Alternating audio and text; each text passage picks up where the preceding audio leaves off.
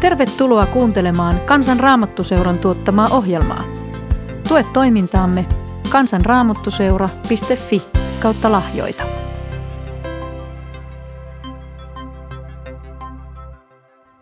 Esityksessä kritisoidaan vihamielistä ja alistavaa suhtautumista eri ihmisryhmiä kohtaan. Näytelmä tuo esiin, kuinka naiset uhmasivat patriarkaalista sortovaltaa suojelemalla israelilaista lasta. Esitys etenee sujuvasti ja johdonmukaisesti.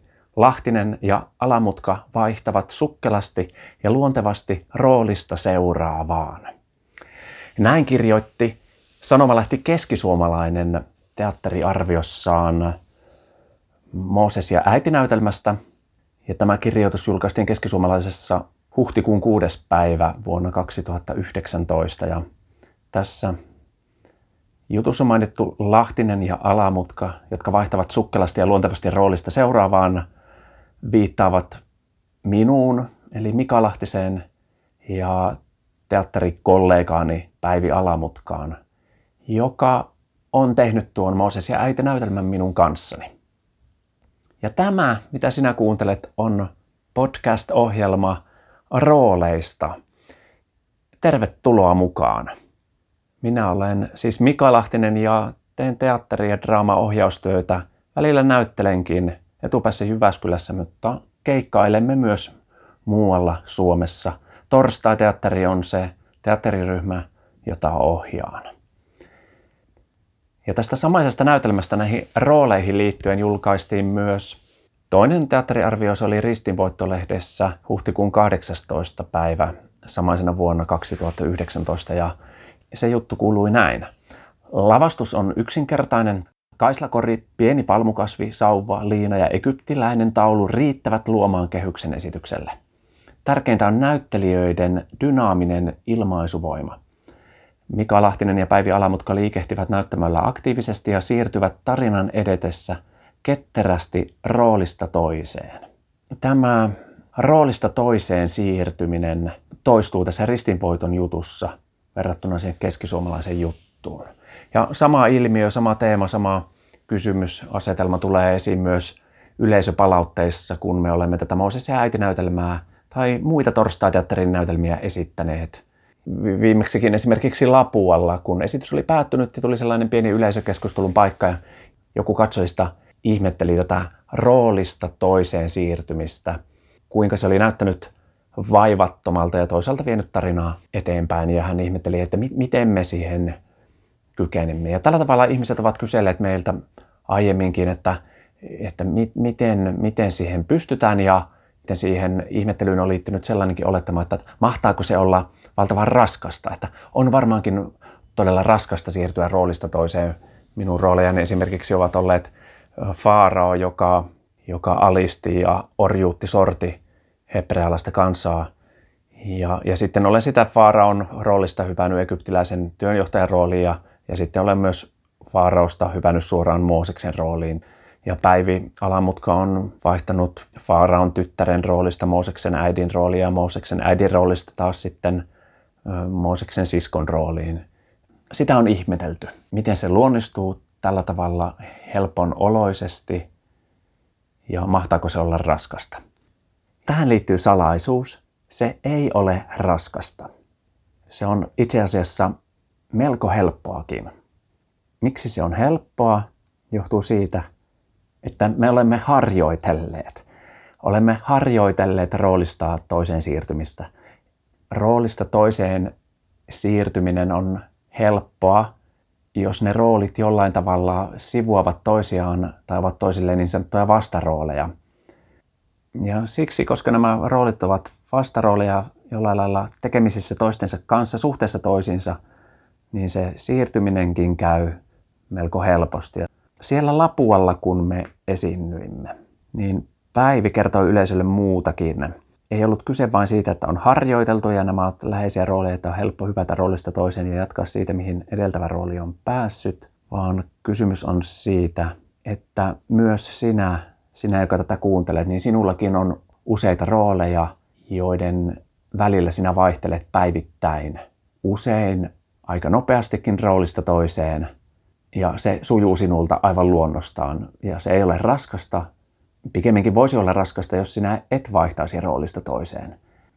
Ehkä on niin, että sinä olet esimerkiksi vaikka ystävä jollekin ja sisar tai veli jollekin toiselle. Saatat olla vanhempi jollekin tai ainakin olet jonkun toisen lapsi.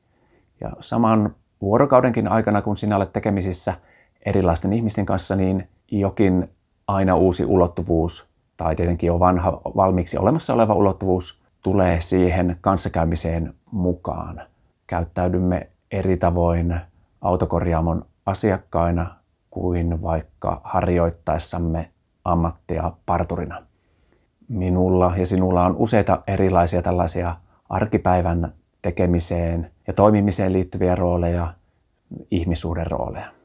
Rooli on tällainen, no sanotaanko näin, että rooli on hyvin sellainen kirjavasti käytetty käsite, mutta tässä yhteydessä minä ajattelen roolia sellaisena kanssakäymiseen liittyvänä muotona, että se on tapa olla suhteessa toisiin ihmisiin ja meneillään olevaan tilanteeseen tapahtumaan. Rooli on tapa olla suhteessa toisiin ihmisiin ja siihen, mitä omassa elämässä on meneillään ja siihen, millaista muutosta haluaa suhteessa omaan elämänpiiriin tai toisiin ihmisiin toteuttaa ja saada aikaiseksi. Ja silloin kanssakäymisissä toisten kanssa tai oman elämänpiirin kanssa erilaisia puolia minusta aktivoituu, erilaisia, otan erilaisia rooleja käyttöön. Nämä kaikki roolit saattavat olla läsnä hyvin limittäin lähekkäin ja, ja silloin voi aiheuttaa myös sekaannuksia. Tällaisina keväänä kuin nyt on tämä koronakevät meneillään, niin kunnioittain nostan hattua esimerkiksi vaikkapa opettajille, jotka saattavat tehdä etätöitä kotonaan ja ovat opettajan roolissa mm, suhteessa oppilaisiin ja siinäkin roolissa hyvin eri tavalla kuin aikaisemmin on ollut. Siihen omaan rooliin tulee uusia piirteitä, uusia ulottuvuuksia, joita joutuu tai saa opetella ja harjaannuttaa. Että yhtäkkiä se oma tuttu rooli, ammattirooli ei tunnukaan enää niin tutulta ja, ja, ja se voi olla haastavaa ja, ja, ja raskastakin. Myös monet vanhemmat ovat joutuneet taipumaan aivan uskomattomiin roolisuorituksiin, joihin minä näyttelijänä en ikinä kykenisi. Vanhemmuuden roolin lisäksi he ovat voineet joutua koulun käyntiavustajan tai apuopettajan rooliin – tai varhaiskasvattajan rooliin ja sen lisäksi, jos kotonaan työtä tekevät, niin myös työntekijän rooliin tai esimiehen tai alaisen tai kollegan rooliin. Ja nämä kaikki samassa paikassa yhtä aikaa päällekkäin ilman, että tulee ajan ja paikan suomaa tukea tai rytmiä näihin erilaisiin rooleihin. Jos ja kun nämä kaikki monenlaiset roolit ovat päällekkäin ja limittäin lomittain melkeinpä yhtä aikaa läsnä, niin se on kuormittavaa ja se voi olla väsyttävää, hämmentävää ja ahdistavaakin. Tällöin ihmiseen kohdistuu samanaikaisesti monenlaisia rooliodotuksia, toiveita siitä, että miten tulee käyttäytyä, suhteessa keheen tulee olla ja saada aikaiseksi jotain työtä, toimintaa, tehtäviä – ja se voi olla raskasta ja vaikeaa. Kohotan hattua kunnioittain kaikille, jotka joutuvat tällaiseen rooliviidakkoon. Se tietenkin voi myös olla luovuuden lähde, että kun olosuhteet muuttuvat, jos on riittävästi turvaa ja rauhaa oman elämän ympärillä, niin siitä voi myös syntyä uudenlaisia tapoja olla suhteessa toisiin ihmisiin ja oman elämän piiriin. Ja siitä voi syntyä semmoisia luovia hetkiä, luovia tekoja, luovaa tekemistä. Ja sillä tavalla tämä podcast-jakso onkin eräänlainen sukulaissielu aiemmalle podcast-jaksolle, jossa puhuin luovuudesta ja siitä, mikä on maailman tärkein luova teko. Mutta nyt ollaan roolien kimpussa. Roolin vetäminen käsitteellä on hieman paha kalskahdus korvassa. Roolin vetäminen käsite kuulostaa hieman pahalta, kun sitä käytetään arkipuheessa, mutta itse asiassa vetää roolia on aivan mainio ja hyvä ja tärkeäkin juttu. Rooli on sitä, miten me toimimme suhteessa toisiimme ja meitä ympäröivään elämään. Ja jos et vetäisi rooleja, niin et olisi olemassa. Ja koska olet olemassa suhteessa sinun elämänpiiriisi ja sinua lähellä oleviin ihmisiin, niin sinä olet jossakin roolissa suhteessa heihin. Huonojakin ja vahingollisiakin rooleja voi tietenkin vetää ja se ei ole hyvä asia. Ja, ja silloin se roolin vetäminen ilman muuta on huono asia, jos, jos toimii hyvin niin kuin jäykällä ja paha tuottavalla tavalla suhteessa toisiin ihmisiin tai omaan itseen. Se, sellaisen roolin vetäminen ei ole hyväksi. Mutta joka tapauksessa ihminen on aina suhteessa toiseen ihmiseen jossakin roolissa ja ilman roolia ihminen on totaalisen yksin ja kadonnut muilta. Ja siksi on tärkeääkin, että ihmisten kesken voi harjoitella erilaisia rooleja. Kun harjoittelen roolia arkisessa kanssakäymisessä, niin harjoittelen sitä, että miten minä juuri tässä tilanteessa, joka on minulle uusi, voisin toimia parhaani mukaan. Tai miten minä tässä tilanteessa, joka on minulle jo kuluneella tavalla tuttu, voisinkin valita hieman erilaisen roolin, tavan toimia, olla olemassa suhteessa tähän ilmiön, asiaan tai ihmiseen. Miten voisin sen tehdä, niin, niin sekin on harjoittelua, ylipäätänsä elämisen harjoittelua. Ja silloin voi löytyä jotain, jotain uutta, jotain mielekästä, joka on suotuista omalle elämälle ja läheisille. Elämä tuo eteen erilaisia ilmiöitä, erilaisia ihmisiä, erilaista onnea, erilaista hankaluutta. Ja näiden ilmiöiden, asioiden ja ihmisten keskellä voi harjoitella mitä erilaisempia rooleja. Ja uskoisin näin, että jokaisen ihmisen sisällä ikään kuin uinuu mahdollisuuksia monenlaiseen olemiseen suhteessa toisiin ihmisiin ja oman elämän piiriin. Erilaisissa elämäntilanteissa voi sitten harjoitella ja ottaa käyttöön erilaisia uusia puolia omasta itsestä, jos elämä ei ole liian ahdistavaa ja, ja, ja liian jotenkin tukalaa. Että on riittävästi turvaa ja, ja, ja rauhaa ja iloa. Elämä voi olla sitä mielekkäämpää ja tyydyttävämpää, mitä erilaisempia puolia, mitä erilaisempia rooleja ihmisellä on käytettävänään. Ei tietenkään kukaan ole täydellinen ja aina on niin, että toisenlaiset olemisen tavat ja toisenlaiset roolit ovat tutumpia toiselle kuin toiselle. Mutta jos taas ihmisen tämmöinen roolien kirjo on, on kovin suppea ja niukka, niin silloin elämä saattaa tuntua turhan haastavalta ja, ja, ja pelottavalta ja jäykältä, että tuntuu, että ei ole oikein missään tilanteessa kotonaan, eikä oikein mitkään ihmissuhteet tunnu toimivan. Tulee käyttäydyttyä jossain tilanteessa jotenkin siihen tilanteeseen sopimattomalla tavalla. Normaalia tietenkin on, että jotkut tilanteet tuntuvat itse kustakin ahdistavilta tai vaikeilta tai että niihin on vaikea sopeutua tai niissä ei tekisi mieli olla. Se, se on normaalia ja näin on hyvä. Se ei haittaa. Mutta laajemmin katsoen elämä on sitä joustavampaa ja monipuolisempaa, mitä erilaisempia puolia ihmisessä itsessään on käytettävissä erilaisiin haasteisiin ja onnen hetkiin. No, tässä oli tällaista yleistä pöpinää rooleista. Alussa minulla oli ne lehtileike-esimerkit, jossa lehtikriitikot olivat havainneet näyttelijöiden rooleja. Mutta nyt otan muutaman esimerkin raamatun maailmasta. Nimittäin raamattu on siitä kiehtova kirja, että se kertoo siitä, miten ihmiset ovat hyvin moninaisin tavoin tekemisissä toistensa kanssa ja osana yhteisöä. Ja yhteis- ihmisyhteisöjenkin välillä tapahtuu hyvin kirjavia ilmiöitä. Ja sitten nämä yhteisöt ja yksilöt ovat myös tekemisissä Jumalan kanssa. Ja kaikessa tässä syntyy hyvin kirjavia rooliasetelmia. Ja otan niistä nyt muutaman esimerkin. Ja ensimmäisenä Martta ja Maria, jotka ovat sisaria. Ja he, he ovat siis sisaren roolissa suhteessa toisiinsa. Ja tämä pieni katkelma löytyy Luukkaan evankeliumin luvusta 10. Ja luen sen nyt sinulle. Jeesus vaelsi eteenpäin opetuslastensa kanssa ja tuli eräseen kylään. Siellä muuan nainen, jonka nimi oli Martta, otti hänet vierakseen. Martalla oli sisar Maria. Tämä asettui istumaan Herran jalkojen juureen ja kuunteli hänen puhettaan. Martalla oli kädet täynnä työtä vieraita palvellessaan ja siksi hän tuli sanomaan, Herra, Etkö lainkaan välitä siitä, että sisareni jättää kaikki työt minun tehtäväkseni? Sano hänelle, että hän auttaisi minua. No, tässä Jeesus opetuslapsineen tulee siis eräseen kylään. Ja siellä on tämä Martta, jolla on sisar Maria. Nyt tämä Maria asettuu istumaan Herran jalkojen juuren ja kuuntelee hänen puhettaan. Tämä sisar Maria asettuu kuuntelijan rooliin ja, ja tavalla tai toisella sinne opetuslasten joukkoon. Olen saanut ymmärtää, että kun hän asettuu Herran jalkojen juureen, niin hän asettuu sinne opetuslasten joukkoon, opetuslasten paikalle, joka tuon ajan oloon oli ajateltu, että se on varattu, ymmärtäkseni, etenkin miehille.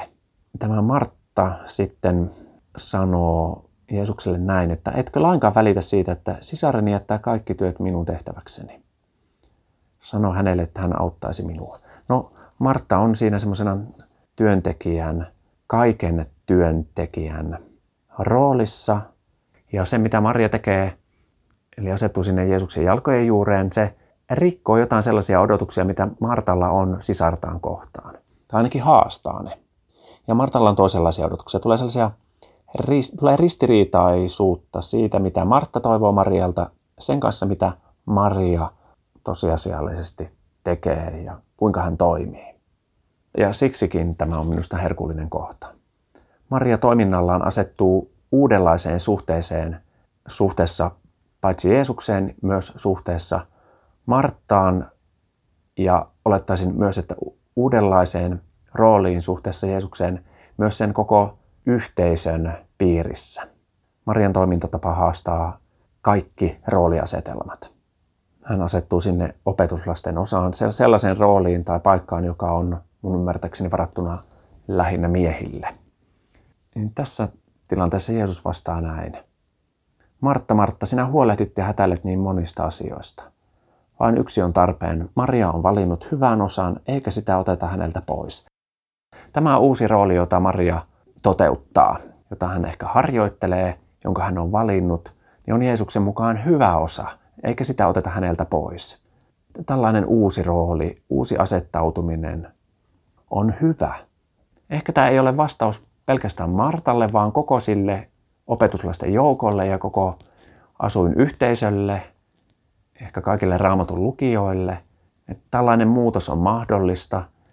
Se osa, jonka Maria on valinnut, se rooli, jonka hän on valinnut suhteessa Jeesukseen, vaikka se herättäisikin toisissa hämmennystä, ahdistusta tai ehkä jopa häpeää, niin se osa on Jeesuksen silmissä kunnioitettava, oikein ja hyvä. Toinen esimerkki muuttuvista rooleista Raamatun lehdiltä on Markuksen evankeliumin toisesta luvusta ja luen sinulle katkelman siitä. Jonkin ajan kuluttua Jeesus meni taas Kapernaumiin, kun ihmiset kuulivat hänen olevan kotona. Väkeä tuli koolle niin paljon, etteivät kaikki mahtuneet edes oven edustalle. Jeesus julisti heille sanaa. Hänen luokseen oltiin tuomassa halvaantunutta. Sairasta kantamassa oli neljä miestä, jotka eivät tunnuksessa kuitenkaan päässeet tuomaan häntä Jeesuksen eteen. Silloin he purkivat katon siltä kohden, missä Jeesus oli, ja aukon tehtyään laskivat siitä alas vuodenmaton, jolla halvaantunut makasi. Kun Jeesus näki heidän uskonsa, hän sanoi halvaantuneelle, no nyt minä katkaisen tämän lukemisen tähän ja kiinnitän vaan huomiota, että nuo neljä miestä, jotka kantoivat tuota halvaantunutta, niin olivat alkujaan kantajan roolissa ja sitten myös katolle kiipeäjän roolissa ja sitten katon purkajan roolissa. Ja kukapa tietää, minkälainen suhde heillä oli tähän kannettuun ihmiseen, tähän halvaantuneeseen ihmiseen, jota he kantoivat. Sitä tässä ei kerrota. Olivatko ystäviä, läheisiä sukulaisia, mitä tahansa. Mutta nyt heillä oli kantajan rooli suhteessa tähän sairastavaan mieheen.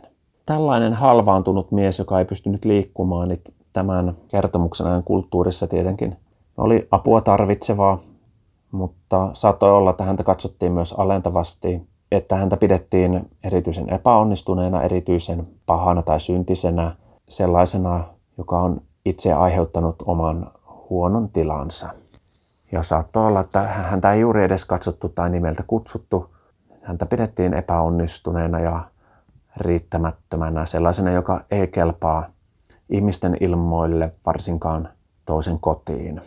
Jos oli väentungosta, niin tällaiset ihmiset olivat laitamilla. Ei heillä ollut asiaa keskipisteeseen katseiden kohteeksi. Väkeä tuli koolle niin paljon, etteivät kaikki mahtuneet edes oven edustalle. Eipä halvaantuneella ollut asiaa lähellekään ovea. Jos oli niitä, jotka olivat päässeet sisään ja oli niitä, jotka olivat oven edustalla, niin sitten oli heitä, jotka tuskin edes näkivät ovea tai koko taloa. Ehkä ei heitäkään haluttu nähdä. Jatkan tästä toisen luvun jakeesta viisi. Kun Jeesus näki heidän uskonsa, hän sanoi halvaantuneelle, poikani, sinun syntisi annetaan anteeksi. Mutta siellä istui myös muutamia lainopettajia, ja he sanoivat itsekseen, miten hän tuolla tavalla puhuu. Hän herjaa Jumalaa. Kuka muu kuin Jumala voi antaa syntejä anteeksi? Jeesus tunsi heti hengessään, mitä he ajattelivat ja sanoi heille, kuinka te tuollaista ajattelette? Kumpi on helpompaa sanoa halvaantuneelle, sinun syntisi annetaan anteeksi, vai sanoa, nouse, ota vuoteesi ja kävele. No nyt hyvä kuuntelija, muistatko mikä oli Jeesuksen ensimmäinen lause tai sana tälle halvaantuneelle miehelle? Ensimmäisenä hän ei sanonut, että sinun syntisi annetaan anteeksi. Ensimmäisenä hän sanoi tälle halvaantuneelle, että poikani. Minä luen tätä niin, että siinä Jeesus ottaa uuden roolin suhteessa tähän, tähän ihmiseen, joka halvaantuneena lasketaan hänen luoksensa. Tämä halvaantunut, joka ei kyennyt mihinkään, ei kyennyt auttamaan itseään, liikuttamaan itseään, vaan oli täysin toisten kannettavana, niin hän ei ollut ensisijaisesti Jeesukselle syntinen, epäonnistunut, ei riittämätön, ei kelpaamaton, vaan hän sanoi poikani. Hän loi suhteen halvaantuneeseen ihmiseen ja käytti sanaa, jota käytetään tuossa kulttuurissa ja muutenkin ilmaisemaan hyvin läheistä ihmissuhdetta. Se mies ei ollut riittämätön tai kelpaamaton, ei arvoton, vaan se mies oli Jeesuksen silmissä tuiki tarpeellinen, aivan välttämätön, niin arvokas ja niin tärkeä, niin välttämätön kuin vain poika voi isälleen olla. Jeesus sanoi, että poikani, sinä olet minulle tärkeä, sinä olet minulle korvaamaton, sinä olet minulle arvokas ja rakas. Ja voi vain kuvitella, millaisen muutoksen tämä on saanut aikaan siinä koko talossa. Jeesus toimikin toisin kuin ehkä nämä muut lainopettajat olivat olettaneet. Jeesus suhtautuu tähän halvaantuneeseen täysin toisin kuin nämä muut olisivat suhtautuneet. Jeesus julkisesti ja näkyvästi suhtautui tähän halvaantuneeseen toisella tavalla kuin ehkä kukaan siinä talossa tai talon lähettyvillä olisi uskonut. Otan yhden esimerkin vanhan testamentin puolelta vähän sen jälkeen, kun Mooses ja hänen kansansa on saanut kymmenen käskyä. Tämä on toisesta Mooseksen kirjasta. Älä sorra muukalaista, olettehan itsekin olleet muukalaisina Egyptissä ja tiedätte, mitä on elää vieraassa maassa muukalaisena. Jos minun teatterinäyttelijänä onkin helppo siirtyä vaikka Faaraon roolista, sortajan roolista heidän rooliinsa, jota sorretaan, ja sitten taas takaisin Faaraon rooliin. Jos se on helppoa teatterinäyttämöllä ja että nämä vastaroolit ikään kuin ruokkivat toisiaan ja siirtymä niistä on lyhyt matka toisesta toiseen, niin voi olla, että ihmisyhteisössä näin voi käydä myös aivan oikeassa elämässä arjen näyttämöillä. Sortajan osasta on lyhyt matka sorretuksi tulemiseen ja, ja sorretun osasta on lyhyt matka sortajaksi.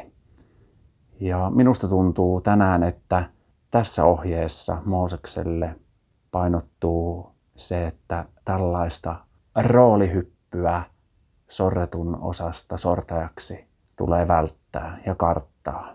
Älä sorra muukalaista, olettehan itsekin olleet muukalaisina Egyptissä ja tiedätte, mitä on elää vieraassa maassa muukalaisina. Tässä Moosesta kutsutaan roolitietoisuuteen.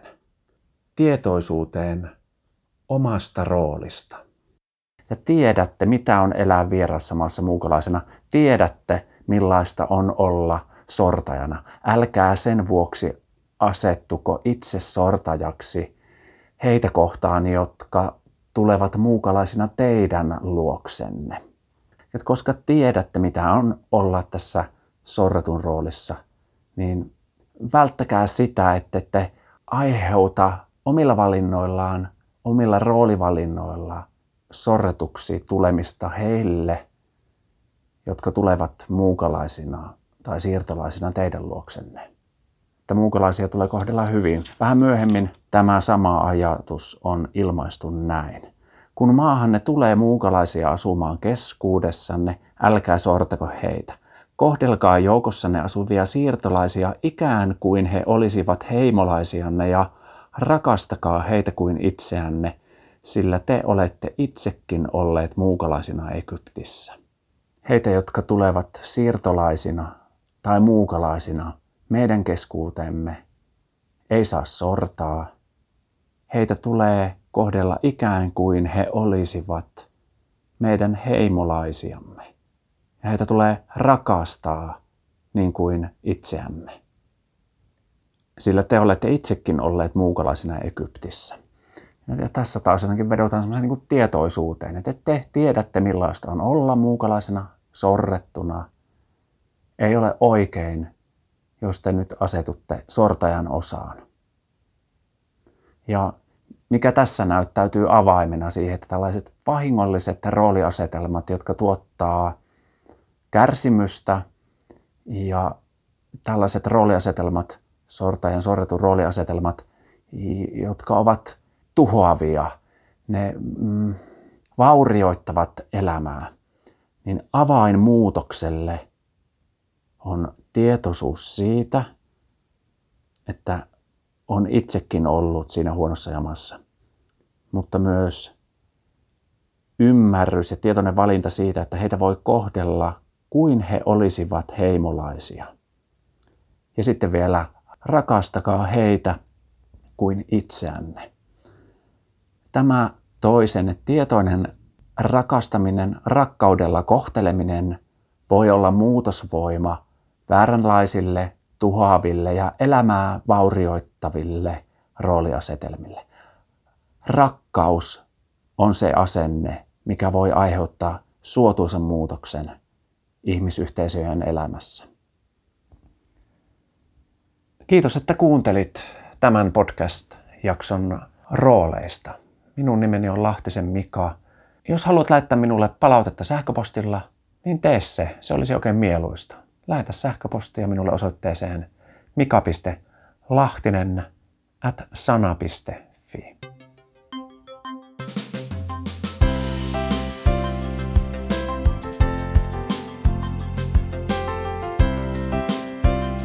Kiitos, että kuuntelit.